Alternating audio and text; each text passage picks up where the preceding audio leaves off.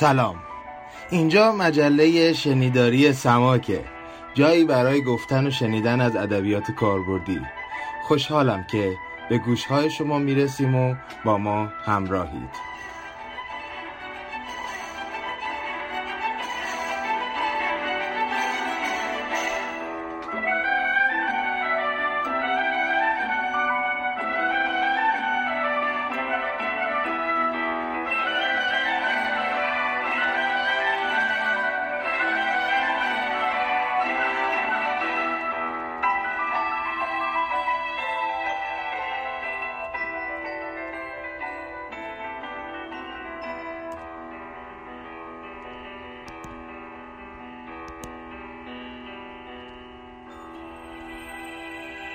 کجا چنین شتابان گمن از نسیم پرسی دل من گرفته زینجا هوس سفر نداری ز غبار این بیابان. همه آرزویم اما چه کنم که بسته پایم؟ به کجا چنین شتابان؟ به هر آن کجا که باشد به جز این سرا سرا. سفرت به خیر اما تو و دوستی خدا را چو از این کویر وحشت به سلامتی گذشتی به شکوفه ها به باغان برسون سلام ما. همراهان عزیز سماک. سلام. خوشحالم که در اپیزود دوم در خدمتتون هستیم. امروز در قسمت پورتری شعر می‌خوایم از شفیع کتکنی صحبت بکنیم. شفیع کتکنی که دو چهره داره. یک چهره شاعر به نام میم سرشک و یک چهره دانشگاهی که شاگردانش او رو با اسم دکتر شفیعی صدا می کنند در این قسمت ما بیشتر به ارتباطای این دو بخش از وجود دکتر شفیعی می‌خوایم بپردازیم و یک نکاتی رو من طرح بکنم که امیدوارم برای دوستان تازگی داشته باشه یا دست کم اگر می‌دونند اون نکات رو با یک بیان منسجمتری در ذهنشون مرور بکنن. ضمن اینکه مقاله ای که متن همین گفتار هست و یک کمی مفصلتر هم حتی هست رو من برای شما در وبسایت samak.ca قرار خواهم داد که بتونید همزمان با انتشار این پادکست اون رو بشنوید. تا امروز می‌دونیم که علاوه بر دو تا مجموعه شعر که مجموعه دفتر هستند آینه ای برای صداها که خودش هفت دفتر رو در بر می‌گیره و هزاره دوم آهوی کوهی که پنج دفتر رو در بر می‌گیره مجموعا دوازده دفتر شفیع گتکنی حداقل 314 شعر هم در بخارا به ویژه در ویژنامه های نوروزی این مجله منتشر کرده. پیوند دو تاش رو برای شما در همون مقاله ای که ذکر کردم گذاشتم. اما نکته ای که هست اینه که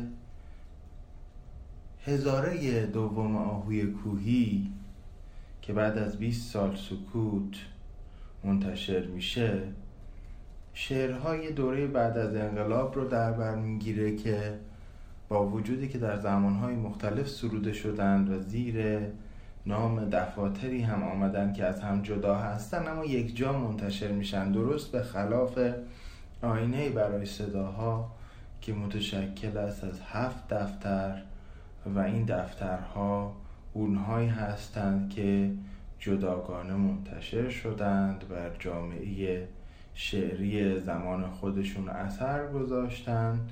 و سیر مشخصی دارن. در نتیجه اگه بخوایم از سیر شفیع کتکنی گفتگو بکنیم باید تأکید رو روی همون هفت دفتری بذاریم که بعدا در سال 76 در قامت یک کتاب واحد به نام آینه برای صداها منتشر شدن و بعد بتونیم تفاوتشون رو با هزاره دوم آهوی کوهی و با شعرهای پراکنده که از شفیع کتکنی در بخارا و دیگر مطبوعات منتشر شده بسنجیم و مقایسه بکنیم. مهمترین چیزی که وجود داره درباره شفیع کتکنی این است که در کنار اخوان مهمترین، غنیترین، عمیقترین و متنوعترین پشتوانه فرهنگی رو داره شفیع کتکنی در بین شاعران معاصر البته منظورم پشتوانه فرهنگی تأکید بر ایران هست. و الا اگر پشتوانه فرهنگی غربی باشه امثال شاملو برجسته تر هستند اما آنچه که می‌تونیم در این قسمت و در این دقایق کوتاهی که راجع به شفیع با شما صحبت می‌کنیم بگیم یک جور پویایی هست در درجه اول که ما در شفیع کتکنی می‌بینیم. دفتر زمزمه ها تحت تاثیر سبک هندیه. دفتر شبخانی تحت تاثیر فضای شعر نو هست و یک شفیع کتکنی چند اقلیمی رو نشون میده. و از دفتر از زبان برگ ما کم کم ویژگی های خاص سبکی شاعر رو می‌بینیم که دیگه از تحت تاثیر بودن کم کم داره فاصله می‌گیره از سبک هندی فاصله می‌گیره از اخوان عزیز و محبوبش به همین ترتیب و سبک خودش رو پیدا می‌کنه. سبکی که اوجش دفتر در کوچه باغهای نشابور هست. این دفتر مهمترین کاری که انجام میده این هست که کمک می‌کنه که ما شعر رو در دهه پنجاه هنوز به عنوان یک محصول خواندنی دنبال بکنیم و در بین مردم داشته باشیم. اجازه بدید این جمله آخرم رو یه خورده بیشتر برای شما توضیح بدم. در دهه پنجاه هم به دلیل وضعیت سیاسی اجتماعی و هم به دلیل مهمترین اتفاقی که میفته یعنی رفتن مردم به سمت رسانه ها و قالب های جایگزین شعر به گواه کسانی که تاریخ ادبیات معاصر رو دنبال می‌کنن مثل شمس لنگرودی ما می‌بینیم که شعر داره افت پیدا می‌کنه مخاطبانش. در صورتی که این دفتر در کوچه باهای نشابور بیش از پنجاه هزار نسخه منتشر میشه. و فقط یک چاپش 15 هزار نسخه هست که هنوزم که هنوزه برای کتاب های ادبی روزگار ما عجیب و رشک برانگیزه. نکته دیگه ای که راجع به این دفتر وجود داره نشابور یا نشابور که مخفف نیشابور هست و شکل کهن و شاعرانه اون هست فقط یک جغرافیا نیست برای شفیع کردکنی یک فرهنگ کما اینکه خودش هم در جایی نوشته است که نشابور در نظر من خلاصه تمام ایرانه خلاصه فرهنگ ایران و دفتر در کوچه باغهای نشابور تفرجی گشتیه و نظاره شاعرانه به تمام این جنبه های مهم. خب وقتی این سیر رو دنبال می‌کنیم شما ممکن از من بپرسید خب خیلی شاعران خیلی نویسنده ها تحول داشتن که چی؟ چرا دست می‌ذاری روی متحول بودن شفیع کتکنی فکر می‌کنم که باید اینجوری این مسئله رو پاسخ بدم که اولا شفیع کتکنی تحولات خودش اعتراف هایی رو شکل داده که او میاد و برای ما به اشتباهاش اعتراف می‌کنه حتی به گذشته خودش اعتراض می‌کنه و نهایتا میاد و سیر تحول خودش رو برای ما برجسته می‌کنه. مثلا ما اعتراف صادقانه رو ازش می‌خونیم در مقدمه دفتر شبخانی دفتر دوم که میگه باز می‌توانم از خودم به راحتی اعتقاد کنم که به چیزهایی که زیاد هم برای من مقدس نبودند و آن جنبه قبل از اسلامی ایران است تحت تأثیر کسی شیفتگی نشان دادند شاید در آن لحظات چنان حالتی در من بوده اما در این لحظه این ایران در جانب اسلامیش با عین و حلاج و سهروردیش با فضل الله حروفی تبریزیش و با هزاران هزار دیگرش بیا تا خیابانی و کوچکخان و ده خدایش. بسیار مقدستر است از ایران هوخشتره و کوروش کبیر و مردی که بر دریا تازیانه می‌زد.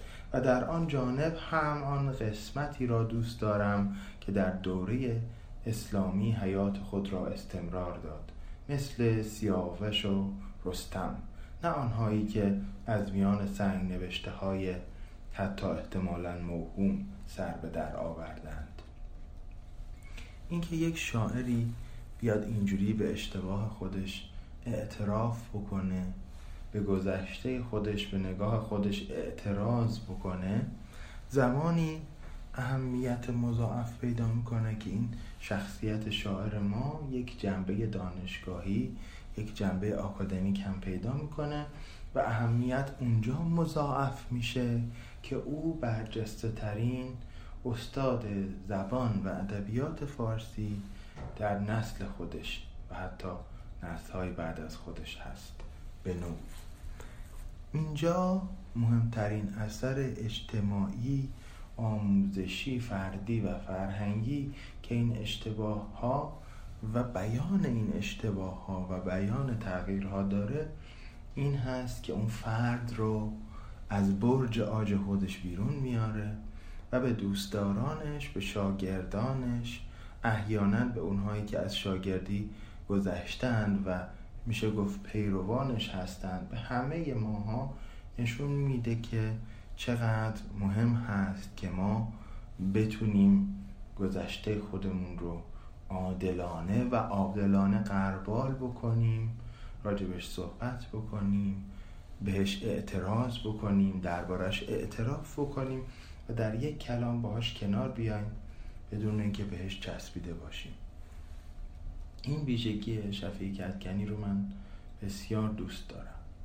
نکته دیگری که درباره شعر شفیع کتکنی هست اینه که او ضمن اینکه پشتوان مندترین و غنیترین شعر معاصر رو داره طبیعتگراترین و بعد از اخوان سنتگراترین شعر نو رو هم داره یعنی چی؟ یعنی طبیعت از دفتر دوم به بعد از شبخانی جایگاهی همرده معشوق می‌گیره و حتی برتر از معشوق میشه و ستایش طبیعت ستایش آزادی طبیعت ستایش بالندگی طبیعت خطی است که در تمام آثار شفیع کتکنی به عنوان یک خط ثابت حضوری چشمگیر و دلپذیر داره. با هم ترانه ای از فرهاد رو میشنویم در این قسمت تا من اندکی از طبیعت ستایی شفیع برای شما بگم.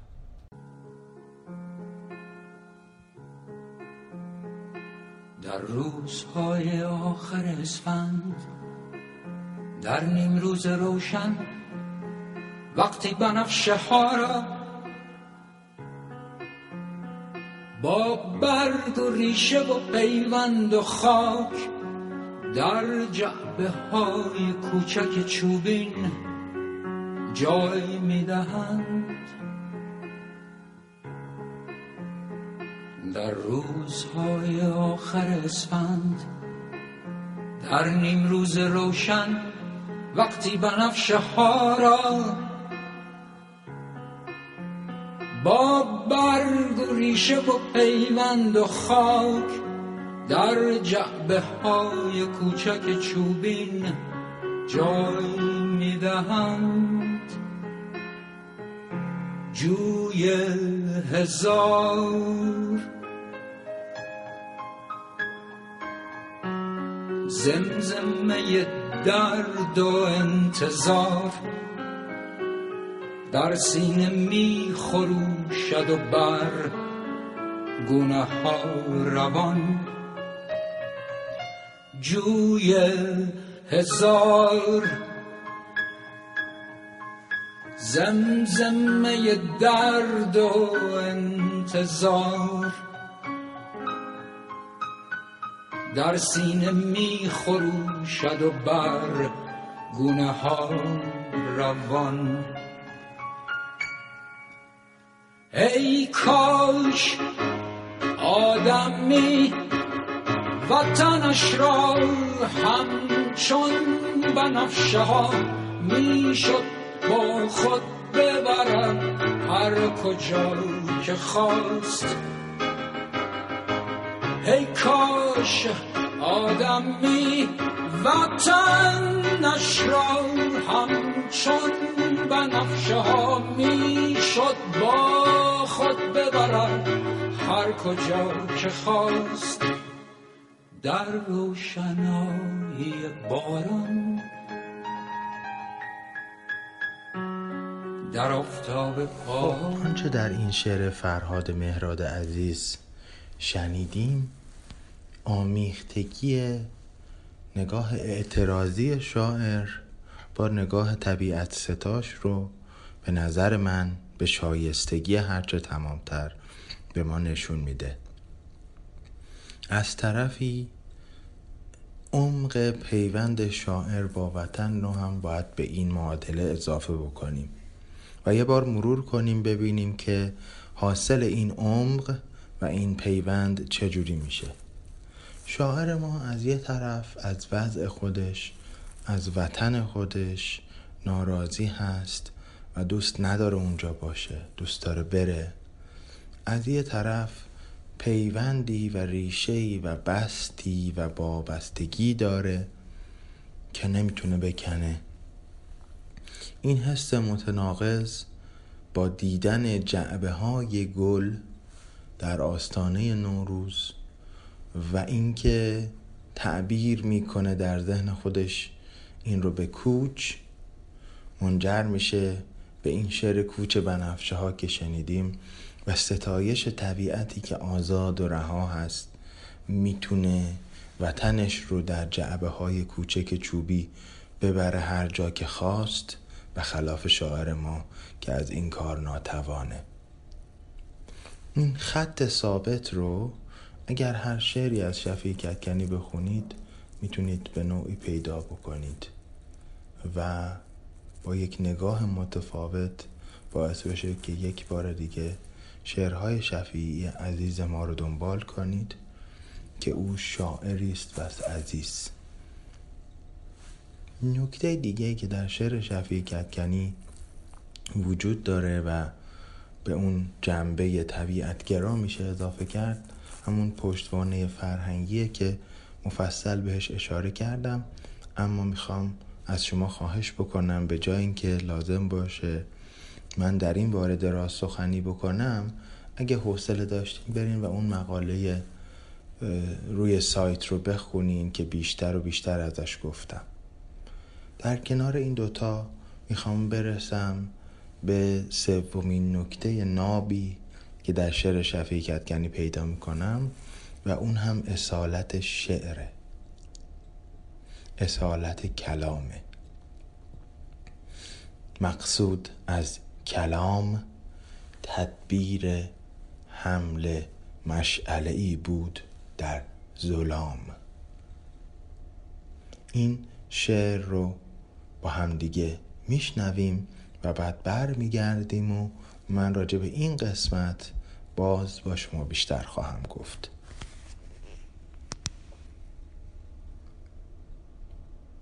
شب خیام به محمود دولت آبادی شاید که از این شب این شب خیام هرگز به قرنها سر بر نیاورد خورشیدی از کلام. اما ما بی آنکه شمع مجمع اصحاب گردیم یا خود محیط دانش و آداب با شمع واژه هامان یک نسل را به نسل دگر پیوستیم. بی آنکه قصه ای بسراییم بهر خواب. آیندگان بدانید. اینجا مقصود از کلام تدبیر حمل مشعله ای بود در ظلام.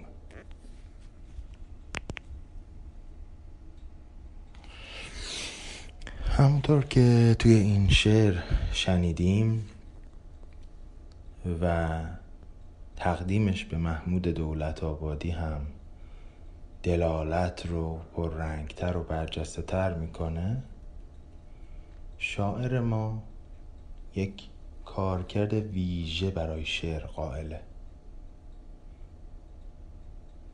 موسیقی تصویر و صدا چیزهایی هستند که از دید شفیع کتکنی از طبیعت برمیان و انسان اونها رو کاملتر می‌کنه.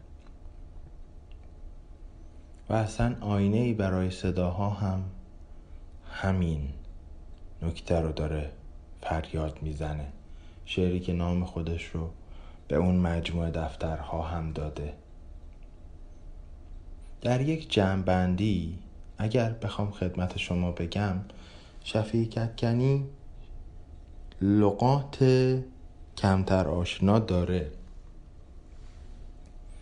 اما اولا با یک زبان روانی که همه جور واجه های قدیمی و جدید رو به همدیگه پیوند می‌زنه ما رو دور می‌کنه از گیر کردن توی این واژه ها دوم عنصر روایتی که با وزن حساب شده با روان بودن وزن که تحت تاثیر اخوان هست بیش از همه چیز. ما رو با خودش همراه می‌کنه ما رو بر یک سرسره ای سوار می‌کنه که راحت شعرش رو طی بکنیم. و ضمن ستایش طبیعت به انسانی برسیم با دقدقه های مختلف و متنوعی که حالهای مختلفی داره. یه موقع هست بیخوابی شب رو شعر می‌کنه قرص خواب و قرص خواب و قرص خواب. باز هم شب است پس کجاست آفتاب؟ یک موقع برای سرو کاشمر مرسیه میگه یک موقع از کوچه باغهای نشابور میگه و یک موقع هم از طفلی به نام شادی که دیریست گم شده است. این تنوع در عین حال ارتباط با سنت در عین حال پیوند با زیست جدید انسان امروز شفیع کدکنی رو یک مجموعه دلپذیر می‌کنه. از شعر از فکر از حس از رنگ و موسیقی که باعث میشه مخاطبان خودش رو داشته باشه و اقبال بسیار زیادی هم داشته باشند. خوانندگان و موسیقی پردازان به اینکه از شعرهای او استفاده بکنند. نمونه های کوتاه کوتاهی از معروفترین موسیقی هایی که روی شعرهای شفیع کتکنی نوشته شده رو فقط بخش هایشون رو. پایان بخش این قسمت از پورتری شعرمون قرار میدم. و اگر دوست داشتید ارتباط این جنبه شاعرانه طبیعت دوست پرپشتوانه اهل اعتراض و اعتراف رو با جنبه دانشگاهی وجودش بشنوید باز هم از شما دعوت می‌کنم که مقاله مکمل این اپیزود رو از کانال تلگرام یا از وبسایت سماک.ca دنبال بکنید.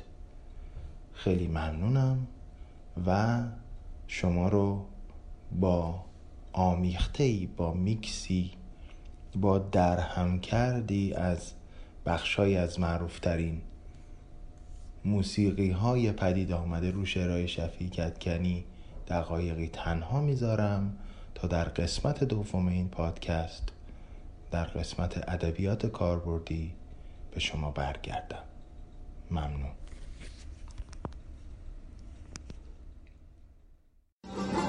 کمترین تحریری از یک زندگانی.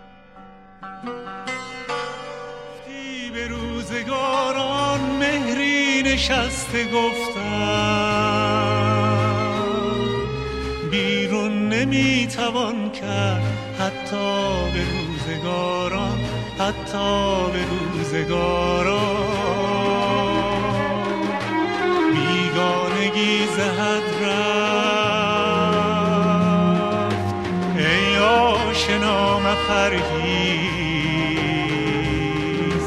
زین عاشق پشیمان. سرخیل شرم سارا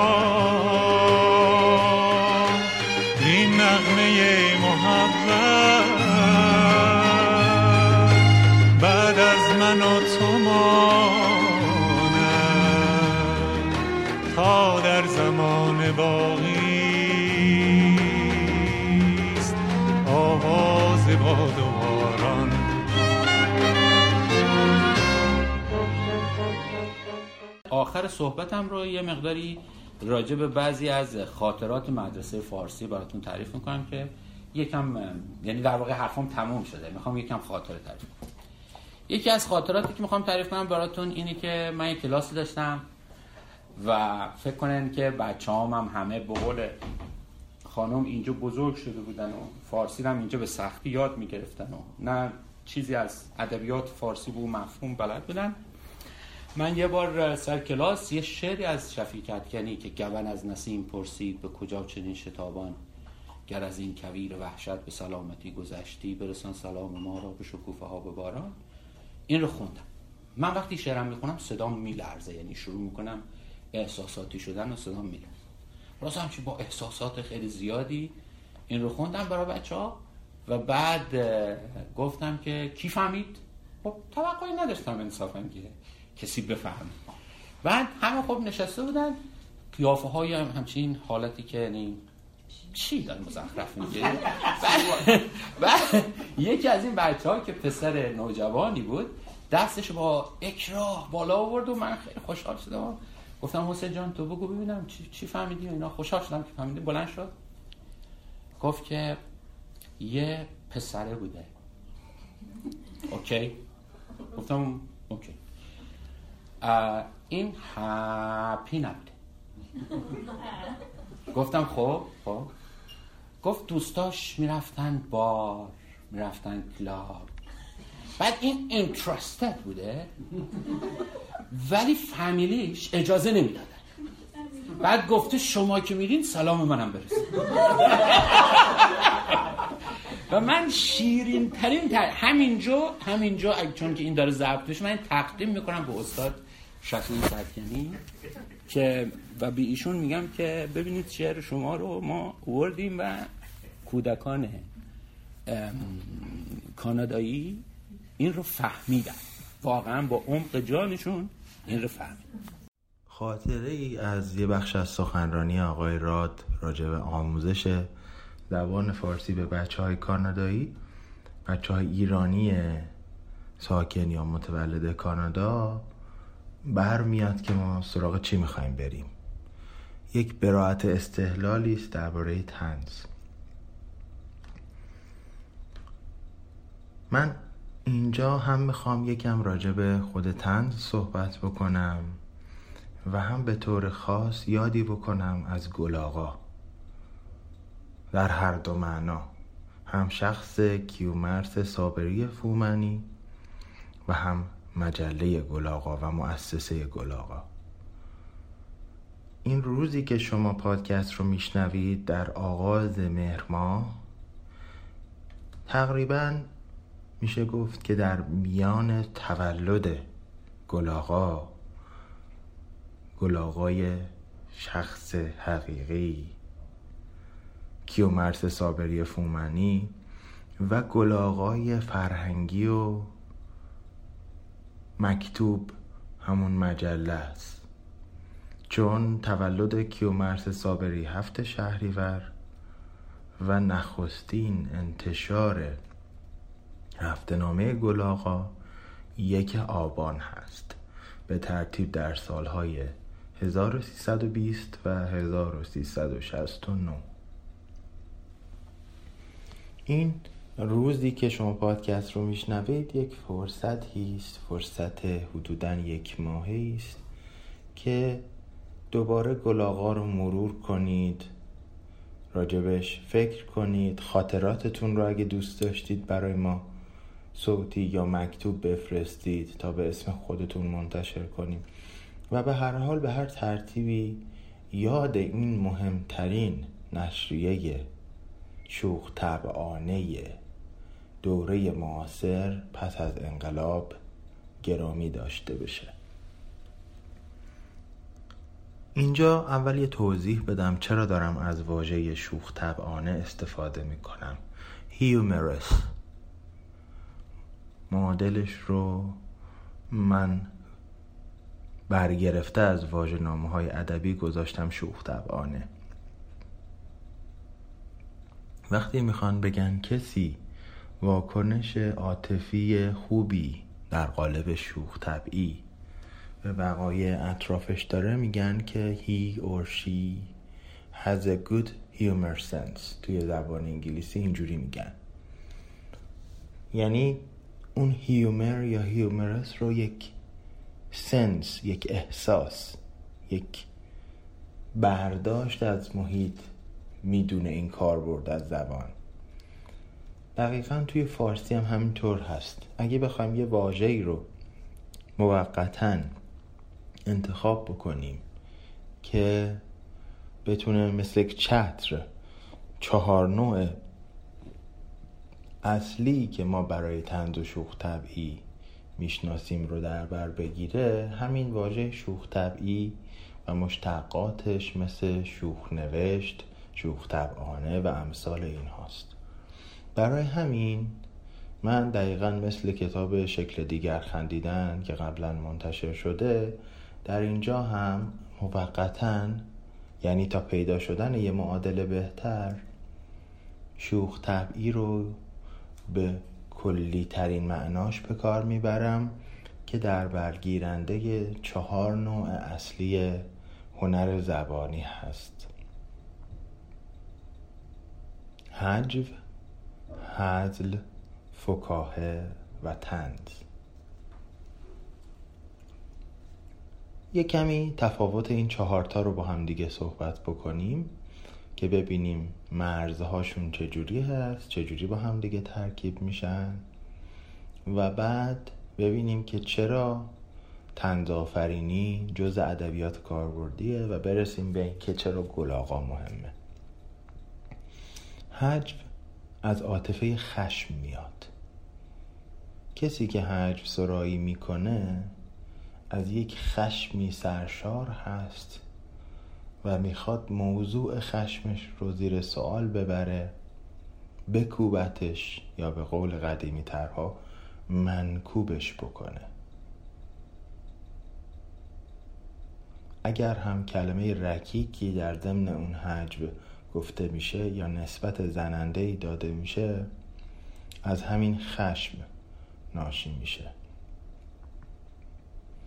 نسبت شخصی ارتباط شخصی به نوعی مستقیم یا با واسطه بین سازنده حجب و موضوع حجب وجود داره.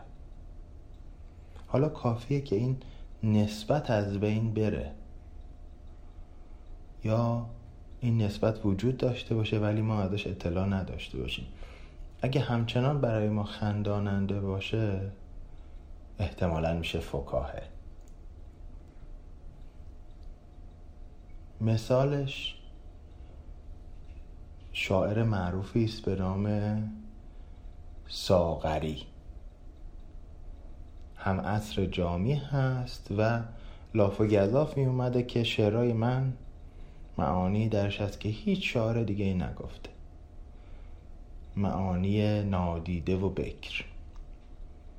جامی راجبش میگه که ساغری می‌گفت دزدان معانی دیدند. هر کجا در نظم من یک معنی خوش برده اند دیدم اکثر شعرهایش را یکی معنی نداشت.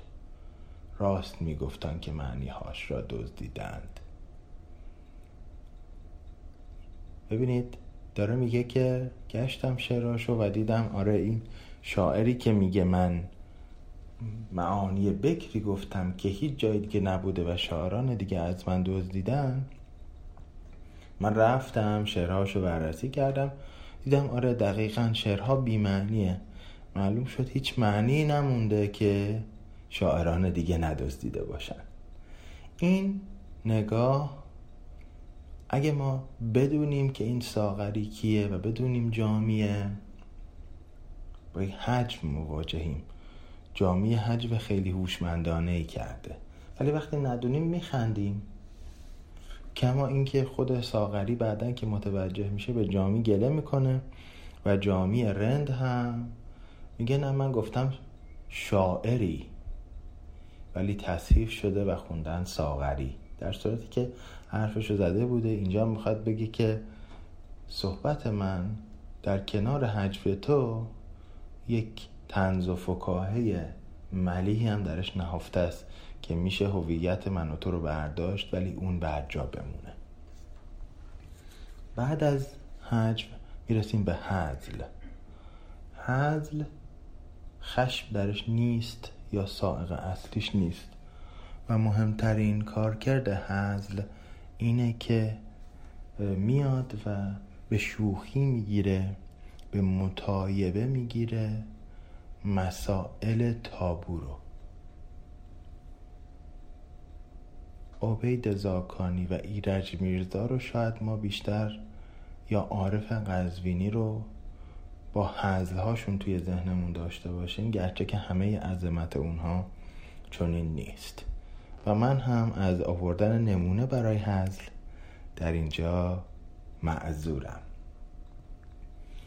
اما بریم سراغ دسته سوم که فکاه هست فکاهه یک اشتراکی که داره با هزل اینه که خنده آوره ولی تفاوتش این است که هزل به خاطر اون جنبه رکاکت و تابو بودنش خصوصی و محدوده اما فکاهه اون شادی و لبخند و خنده ای که بر لب میاره عمومی هست. تفاوتشون مثل جوک که میشه در ملع عام و در جمع خانوادگی گفت با لطیفه هایی که نمیشه گفت.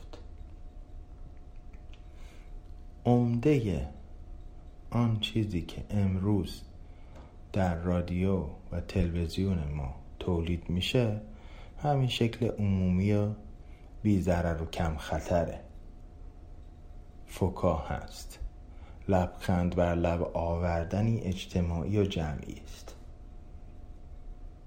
اما مهمترین و کاملترین و اثرگذارترین و قدرتمندترین نوع شوخ طبعی تنزه دکتر شفیع کتکنی که اپیزود ما با پورتری شعر ایشون شروع شد در جایگاه یک استاد دانشگاه که خوب مفهوم سازی کردند و نقد ادبی ما رو کامل تر کردن یک نکته خیلی جالبی میگن.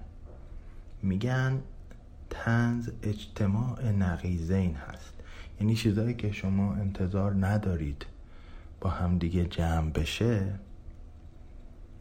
جمعشون رو کنار هم می‌بینید و یه دفعه قافلگیر میشید و یه واکنش عاطفی بهش نشون می‌دید.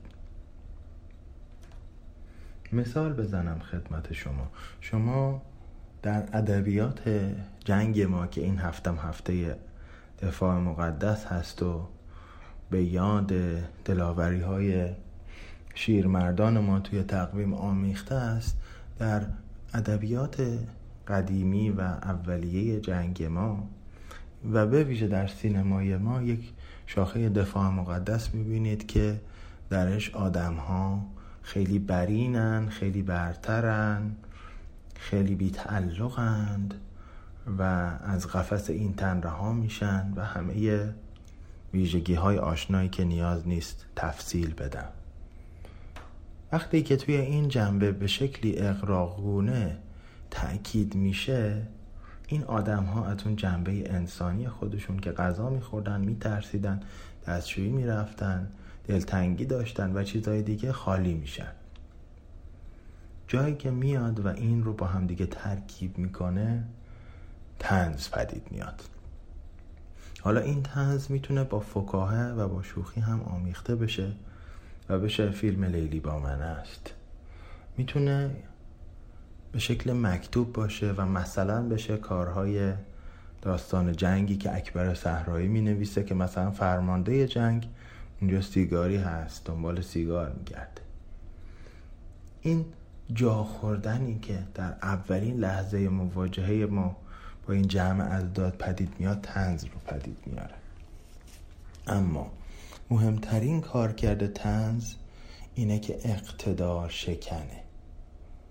با نشون دادن تناقض هایی که در ذات هر چیز موجه و مقتدر و موقر هست اون رو میاره به سطحی که ما بتونیم باهاش شوخی بکنیم.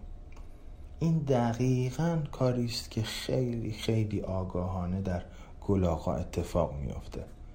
نیازمند یه پژوهش دانشگاهی هست که نشون داده بشه آثار مجله گلاغا به چه سبک و سیاق و بسامدی از این چهار نوعن. کدام آثار هر یک از این چهار نوع رو به تنهایی در بر می‌گیره؟ کدام یک از این آثار ترکیبی از این انواع و زیر شاخه ها هست.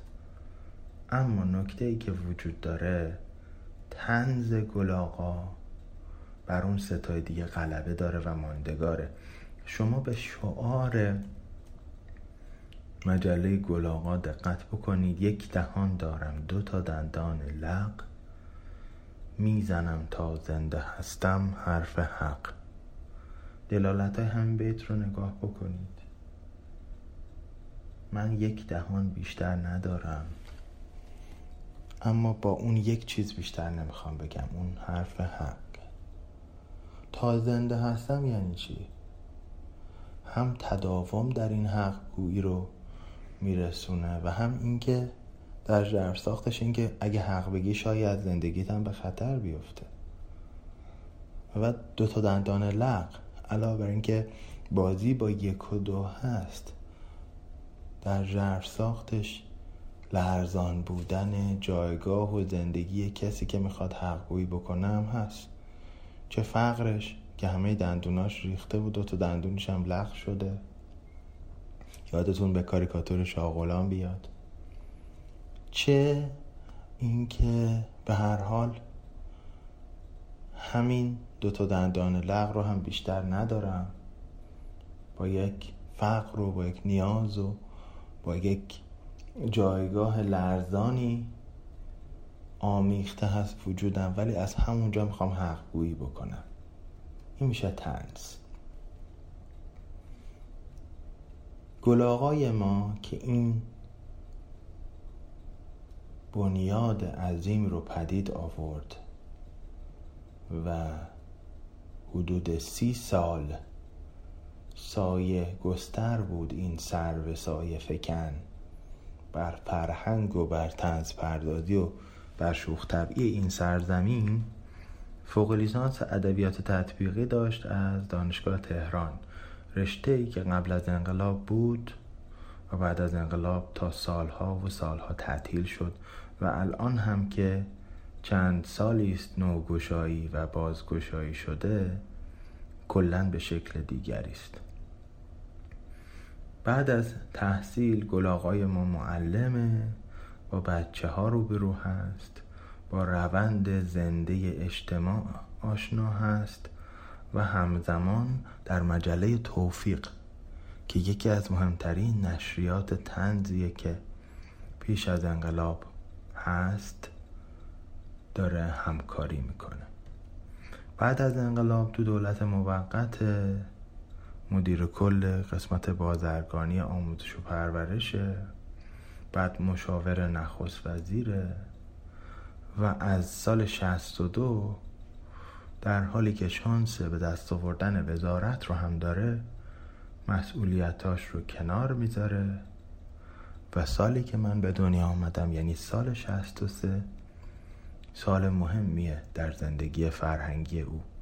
از 23 دی 63 شروع می‌کنه یادداشت های روزانه تنزی رو با اسم مستعار گلاغا زیر عنوان دو کلمه حرف حساب برای ما می نویسه که محتوای انتقادی دارن و این ستون به طور ثابت در صفحه سوم روزنامه اطلاعات شروع می‌کنه منتشر شدن. یادداشتهای دو کلمه حرف حساب اون اول رو که نگاه بکنیم متأثر از جنگ و فضای یه مقداری دشوار و دشخار اون زمان هست. اما زبان تنز جدیدی که داره و شخصیت های خیالی که مثل شاه غلام قزنفر ممصادق اینها می‌سازه بعدا همه میان توی مجله گلاغا شش سالی رو گلاغا در این ستون و با این شخصیت ها و با این فضا طی می‌کنه تا اینکه یک آبان 69 اولین نسخه هفته نامه گلاغا به قیمت 15 تا تکتومنی منتشر میشه و آنچنان سریع نایاب میشه که مجبور میشن تجدید چاپش بکنن. یکی از شماره های قدیمی گلاغا نزدیک به همون زمان رو می‌ذارم توی کانال تلگرامیمون که ببینید. کسانی که یا مهمترین تنز پردازهای روز بودند یا مهمترین تنز پردازها شدند. اکثر قریب به اتفاقشون نزدیک به همهشون با گلاغا همراهی و همکاری دارن.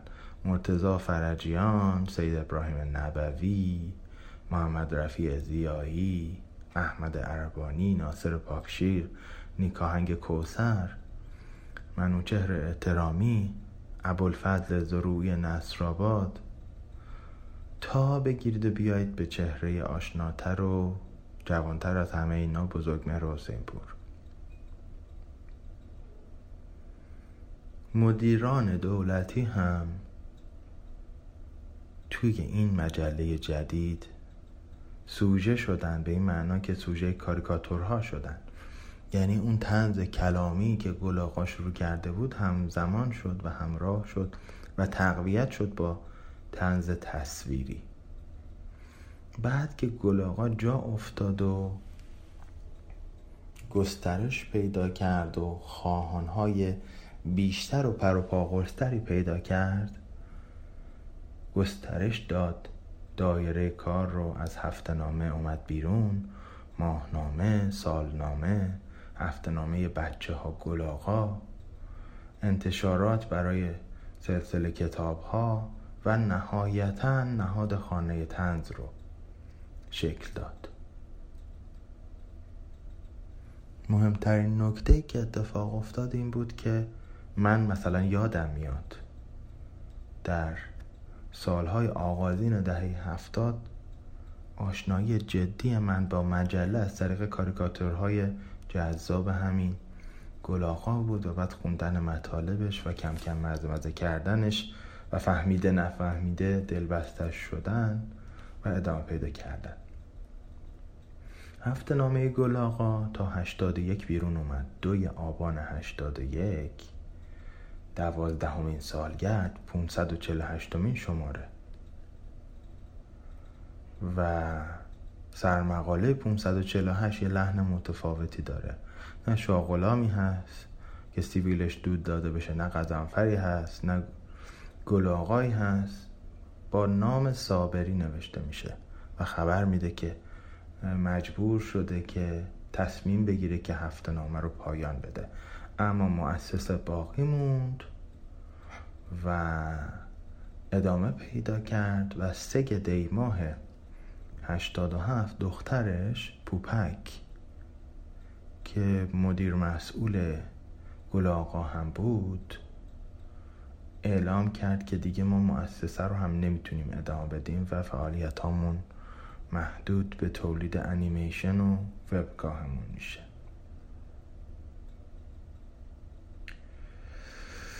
و راهی که شش سال بدون هفته نامه ادامه پیدا کرده بود تمام میشه و آه رو بر دل آدم می‌ذاره. در میانه این راه گلاغا هم در یازده اردیبهشت 83 از میان رفته بود و طبیعیه که ادامه دادن این راه مشکل باشه برای بازماندگانش و برای دخترش.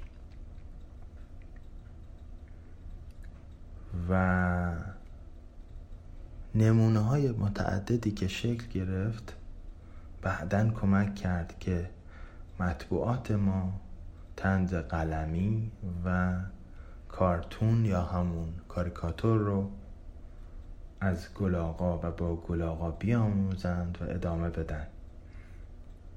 در ادامه این بخش یک قسمتی رو میشنوید مربوط به همین گلاغای بزرگ و کار بزرگش.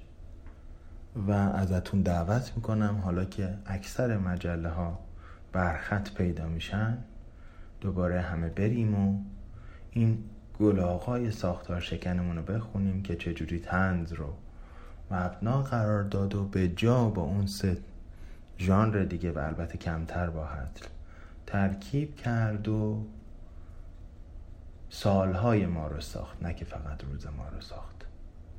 من رو با یک چکی ارسال می‌کنم براشون که حقیقتی خودشون می‌گفتن باج سیبیل شاغلام مبلغ 300 هزار ریال یعنی سی هزار تومن در 18 فروردین سال 80 برای من فرستاده عهده بانک تجارت شعبه آبادان اینجا تعجب کردم رو که این کاری کرده از آقای صابری که نامه نوشتم و چکش به پس فرستادم. باور داشت ما برای وصل کردن آمدیم. خود اون چیزی که آقای باستانی پالیزی در علت پس فرستادن چک نوشتن خودش تنز شیرینی داره. چک گرانبهای مرحمتی به سالنامه گلاغای گرانبها از اون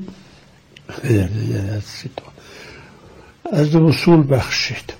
سالنامه را می‌خوانم. چک را بازگشت می‌دهم. البته نه بدون دلیل که قهر کرده باشم که مبلغ آن کم بوده باشد. در خانه مور شبنمی طوفان است.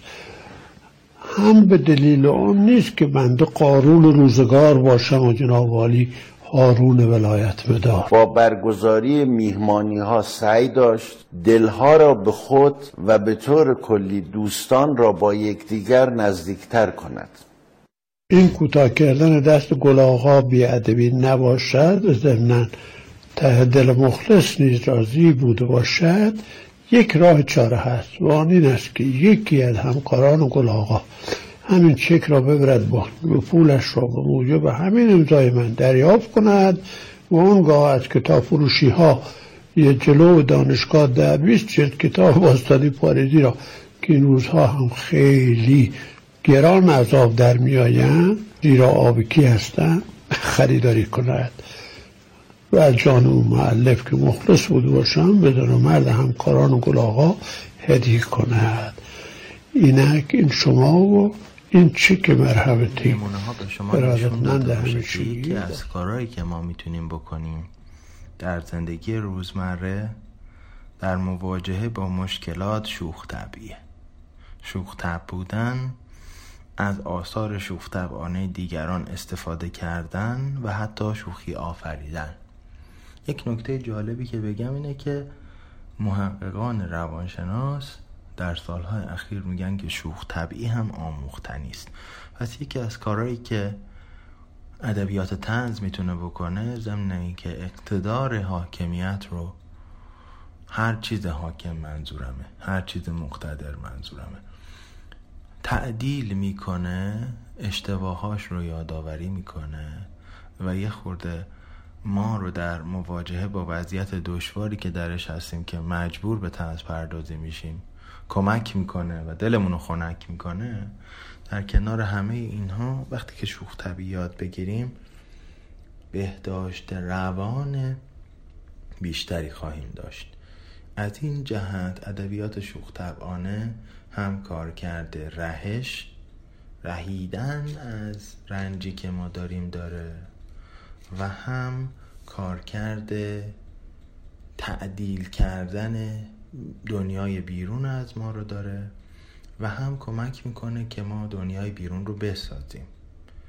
در این شکل برای تکمیل این نکته آخر که چجوری میشه دنیای بیرون رو ساخت یک نوشته می‌ذارم در سایت. مقایسه هست بین التفاصیل توللی و گلستان سعدی. خلاصه خلاصه خلاصش اگه حوصله نداشتین نوشته ها رو بخونین اینه که ما به انواع مختلفی از اثرگذاری شوخ طبعی می‌تونیم برسیم. می‌تونه فاصله گذار باشه بین گوینده و مخاطب. اون کاری که حجم می‌کنه. می‌تونه پیوند دهنده باشه همدلی ایجاد بکنه. بعد می‌تونه پیوند دهنده در امور مثبت باشه گوینده و شنونده رو بالا بکشه بر بکشه پیوند دهنده مثبت باشه. یا پیوند دهنده منفی باشه بگه آره هر دوتامون داریم یه رنج می‌کشیم یه بدبختی داریم. تحقیقی که یکی از دوستان من یکی از دانشجویان من چند سال پیش انجام دادن و محصلش هم هست در اون مقاله که براتون می‌ذارم اینه که سعدی بیشتر شوخی پیوند دهنده افزاینده داره.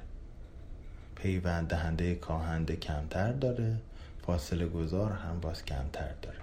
و خلاف توللی همشهری دلزده و خشمگین ما که بیشتر با فاصله گذاری و کاهندگی سر و کار داره. این هم یه نکته خیلی خیلی مهمه که چه تنز که می‌خونیم چه تنزی رو که بازنش می‌کنیم و اگر چه تنزی رو تولید می‌کنیم در هر سه حالت حواسمون باشه که با کدام یکی از این ترکیب های همدلانه فاصله گذار کاهنده و افزاینده سر و کار داریم. خیلی ممنونم و بعد از شنیدن یک آیتم میانی برای قسمت بعدی خدمت شما خواهم رسید. سلام دوستان.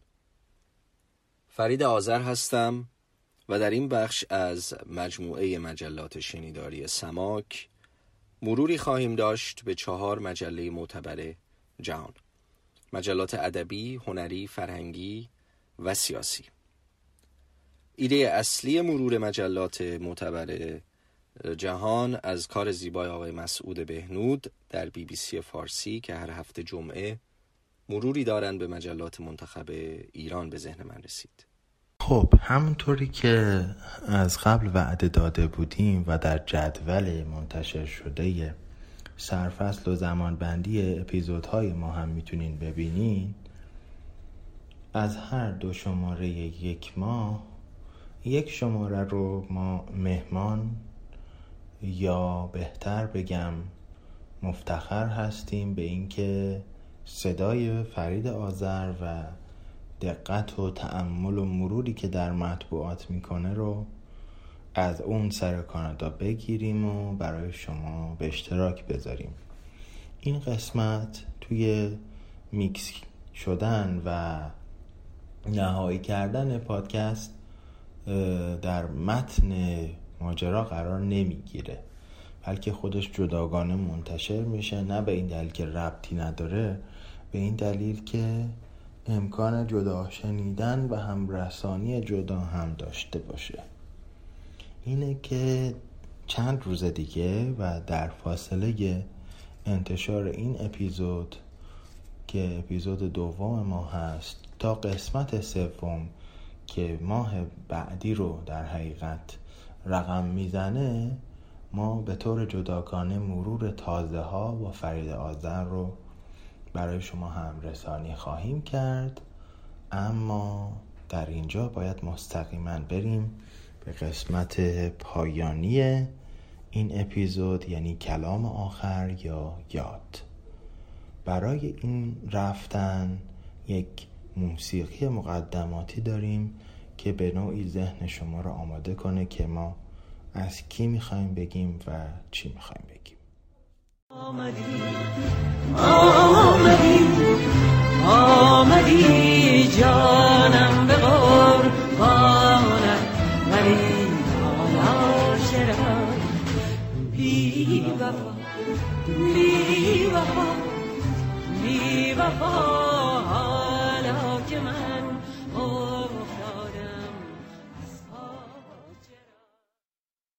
همونطور که از میان پرده ما متوجه شدید موضوع یاد یا کلام آخر ما شهریار هست. شهریار دوست داشتنی شعر معاصر جوری زندگی شعری و فرهنگی و شخصیش رو پیش برده که صحبت کردن ازش و صحبت کردن دربارش بسیار بسیار سخت و پرهزینه میشه. مهمترین حرف ها رو راجع به اینکه چرا سخت و پرهزینه سایه اقتصادی نیا توی یادداشتی که درباره شهریار در روز موسوم به روز بزرگداشت شهریار که در تقویم روز بزرگداشت شعر و ادب هم گذاشته شده منتشر کرد و حرفها رو زد. منم اون رو هم در تلگرام و هم در وبسایت بازنشر میدم. اما در کنار همه اینها می‌خوام بگم که یک خاطره از شهریار شاید بتونه اون نکات دقیق و عمیق و در این حال اندکی تلخ رو از یک زاویه دیگری تکمیل بکنه. به یاد میارم که یکی از سهشنبه هایی که به سر کلاس دکتر شفیعی رفته بودم و مثل همیشه گوش تا گوش آدم نشسته بود و لطف کرد یه کسی بلند شد جاشو به من داد تا بشینم. در میانه صحبت دکتر تدریسشون رو قطع کردن و گفتن حالا نوبت یک مهمان هست. که بیاد و یافته های خودش رو برای ما طرح بکنه. خانم عبدی خجسته که دانشجوی زبان و ادبیات اردو بودند اگه اشتباه نکنم این رشته رو در مرکز اصلی این زبان یعنی در پاکستان میآموختند آمدند و گفتند که موضوع کار من بررسی نفوذ شاعران در گزیده های شعر معاصر هست و بعد توضیح دادن که منظورشون از گزیده ها یا برگزیده ها هم جنگ ها و منتخب هاست و هم کتاب های درسی است و هم کتاب هایی مثل فارسی عمومی که باز به شکل منتخب هستند و راه کتاب های درسی مدرسه و دبیرستان رو به یک نحوی از نظر نوع گزینش و نوع نگاه دارن ادامه میدن. اینکه گزیده ای بهگزین شود تا خواننده ای که خواننده متخصص نیست وقت بکنه اینها رو بخونه و از خرمن بارآور ادبیات فارسی گلهایی رو بویده باشه. اشتراک تمام این کتاب هاست. از جنگ ها تا کتاب های مدرسه ای تا کتاب های دانشگاهی. و بعد از ما سوال کردن هوشمندانه. به نظر شما بیشترین نفوذ و حضور و بیشترین سهم در گزینش ها از آن کیست؟ دقت بکنیم که از ابتدا می گفتن از گزیده ای که هشت رودی فراهم کرد و خیلی پیش از انقلاب اسلامی است یا پیش از شرایط سیاسی و اجتماعی امروز هست که مثلا سخن گفتن از فروغ یا شاملو در کتاب های درسی ممکن نباشه. یک بازه زمانی بیش از 60 سال و نزدیک به 80 سال رو مد نظر داشتن. هر کسی چیزی گفت یک کسی گفت ابتهاج یک کسی گفت بهار یک کسی گفت عارف یک کسی گفت فروغ یک کسی گفت نیما اما هیچ کس جواب درست رو نداد. جواب درست شهریار بود. بیشترین و مداومترین گزینش در بهگزین ها از آن شهریار هست. حالا چرا چنین هست؟ زبان ساده ترکیب کردن زبان روزمره با تغزلی که به میراث برده و تنوع در احساسات و عواطف. البته نه به اندازه شاعران برجسته سبک نیمایی اما در سبک و سیاق فردی خودش باعث شده که اون خیلی دلپذیر باشه در زمانهای مختلف و برای افراد مختلف شنیدنی و خواندنی باشه. اینه که این وجود متناقض که از یه طرف پرنفوذترینه و از یه طرف اون انتقادهای جدی بهش وارد هست. می‌تونه موضوع خوبی باشه برای یاد کردن برای فکر کردن. اصلا نمی‌خوایم شما رو دعوت بکنیم که به کدوم نگاه بپیوندید به کدوم گروه بپیوندید. چون جبهه بندی رو در میان نمی‌بینیم. یا اگر هم جبهه بندی در کار باشه خودمون رو محق و مستحق این نمی بینیم که بگیم آنگونه که ما فکر می‌کنیم شما هم دنبال ما بیاید. فقط خواستیم این دو بخش رو کنار هم بگذاریم. همون بخش پرنفوذ و همون بخش پر اما و اگر رو که شما بیشتر و بیشتر به شهریار شعر فارسی فکر کنید. فکر کردن به او و بازاندیشی درباره او و اینکه خودتون به نتیجه برسین همه همه همه هدف ماست.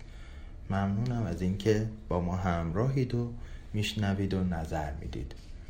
پادکست بعدی ما دو هفته بعد با سهراب سپهری با رضا سید حسینی و آیتم های دیگه در خدمت شما خواهد بود و مثل همیشه به قرینه موسیقی آغازین و ورودیهی که داریم با یک موسیقی پایانی این بخش از پادکست رو به پایان میرسونیم و تا روزی که با تازه های فرید آذر و بعدش با پادکست سوممون به گوش های شما برسیم منتظر نقد ها و نظرها و لطف های شما خوبان میمونیم. آنچه شنیدید مجله شنیداری سماک بود. جایی برای گفتن و شنیدن از ادبیات بهانه‌ای برای فکر کردن و دقت در جنبه های کاربردی ادبیات و دقایقی به میزبانی دانشجوی مادام العمر این رشته فرشید سادات شریفی از مونتریال کانادا. بزن آن پرده. بزن آن پرده. اگر چند رازیم از این ساز گسسته. اگر چند راستیم از این ساز گسسته. بزن این زخمه. بزن این زخمه.